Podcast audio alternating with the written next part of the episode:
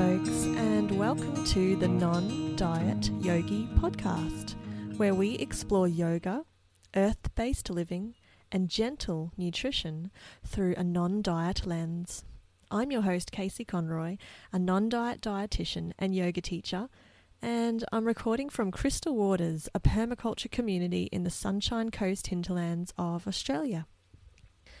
This is a place where we focus on well being rather than weight loss and fads. And just in case you were wondering, juice cleanses, keto, intermittent fasting, and cutting out all sugar are all fads. And when I say we focus on well being, I don't just mean physical health, but also mental, emotional, and spiritual health.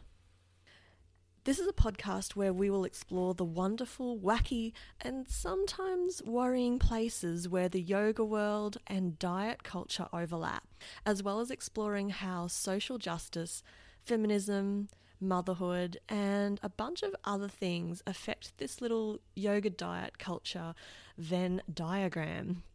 If you imagine the overlap of yoga and diet culture in this Venn diagram, those diagrams where you have two circles representing the relationship between two or more different topics, then that overlap between yoga and diet culture might look a little bit like this.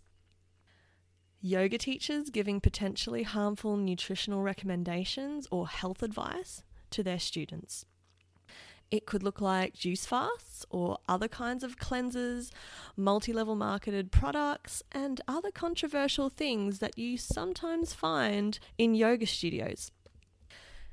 We will also be myth busting things like paleo, veganism, extreme clean eating, and other diet fads, things that you find a lot of yogis following these days.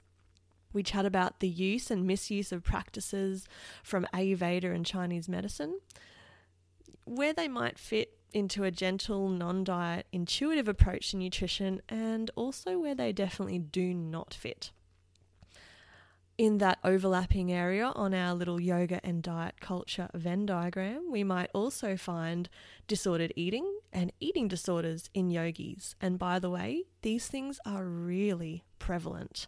A 2008 study showed that in women at least, up to 75% of women have some form of disordered eating, making it the norm rather than the exception.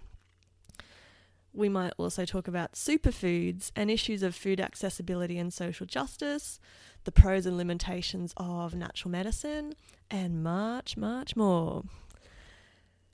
The kinds of health topics we explore aren't limited to those only affecting the individual.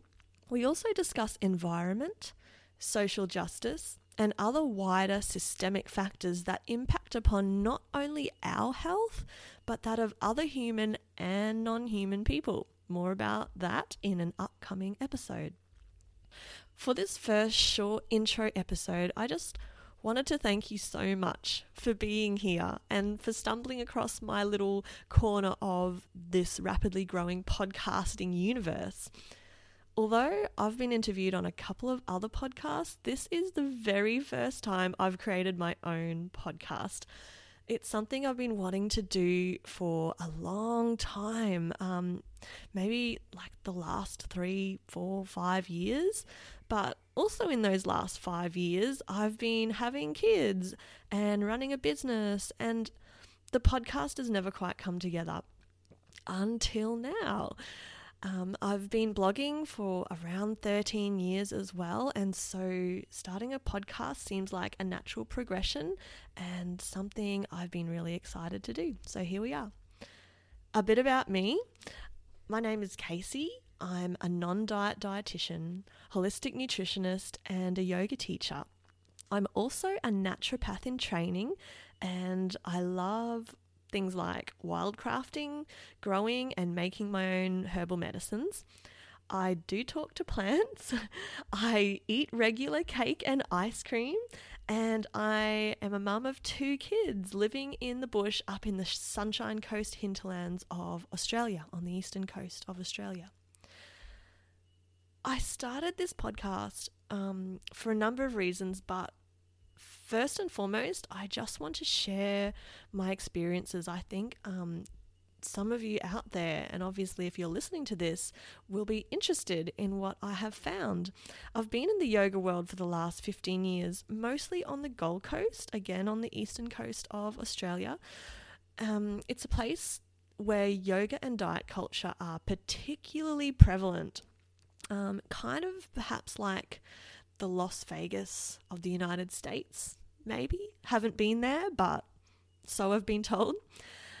Um, during my time living on the Gold Coast, the last 10 years or so, I noticed a lot of people doing really extreme, just really extreme things in the name of health. And once I began practicing as a dietitian, I really began to see clearly the negative impact of this hyper focus on health um, and that the impact that that was having on people's health, ironically. And it wasn't even strictly a focus on health, um, but almost more so the appearance of health. So, looking healthy kind of became more important for some of these folks than being healthy, if you know what I mean. I personally went through orthorexia, which, for those of you who have not heard that term, um, is an unhealthy obsession with healthful eating. So I've experienced firsthand the the really poor health outcomes that it ironically brought about, and I'm happy to say that I made a full recovery from that form of disordered eating.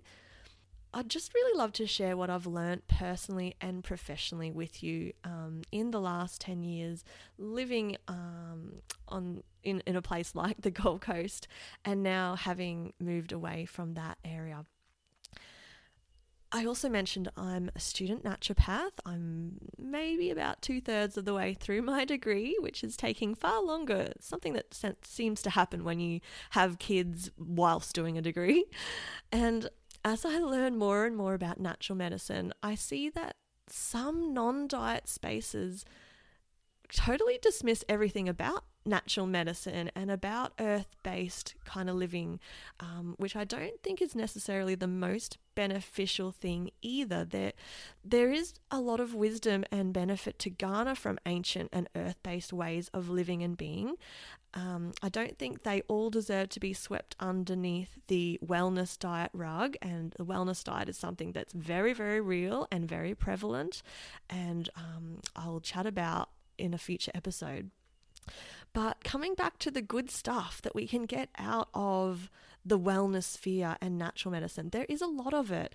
As long as we know how to filter these things, how to excise these things from the grips of diet and wellness culture, which has recently and very unfortunately got its slimy tentacles into everything nature based. There is even forest bathing for weight loss, which besides being completely ridiculous, just totally misses the point of that wonderful nature based practice. Anyway, this podcast exists to help you sift through all of that misinformation out there in the yogas and wellness spaces. I'll be talking about what has really worked um, in myself, in my friends, my yoga students, and uh, nutrition clients what's worked to actually bring about deep and lasting health without the constant stress and anxiety over what um, we're eating or how we're exercising that you will find in those more orthorexic wellness diet, diet culture, diet culture spaces.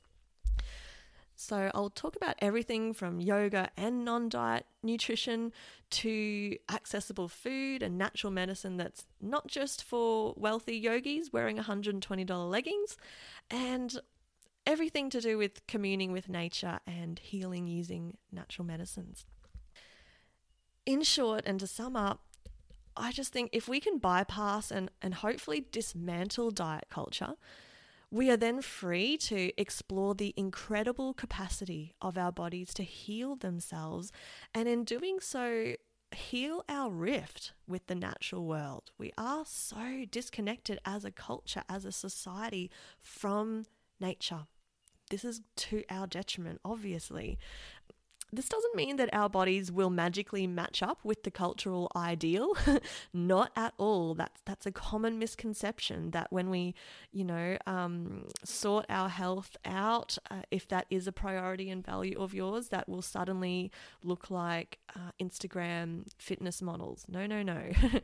um, and accepting that is part of the process. But if if we can trust this process of connecting more and more with ourselves and continually stepping back from all the trappings of diet culture. If we can start tuning into our body's cues and our instincts, our our intuition, we will, and I'm speaking from personal experience here and from what I've seen in um, many clients I've worked with, we will slowly but surely reconnect with ourselves as well as with the incredible cycles and phenomenon of the natural world around us. This podcast, as a heads up, probably won't be super edited. I am a recovering perfectionist um, I also have two very young children, and we live in a in a one bedroom straw bale home in the bush. One bedroom, guys. We just downsized from a four bedroom house in the burbs to a one bedroom um, earth house. So you may occasionally hear some background noise, birds, animals outside, um, or just my kids, uh, my husband, as I've had to kick those guys and girl out of the house to record this. And little kids don't always understand um, why mummy might need so much silence, but I will do my best to get my head around things as I figure out this whole podcasting thing. So, thank you so much for being here. I'm I'm really really excited to be beginning this. Take care of yourselves and I'll see you next time when we start getting juicy with a non-diet take on yoga and on health.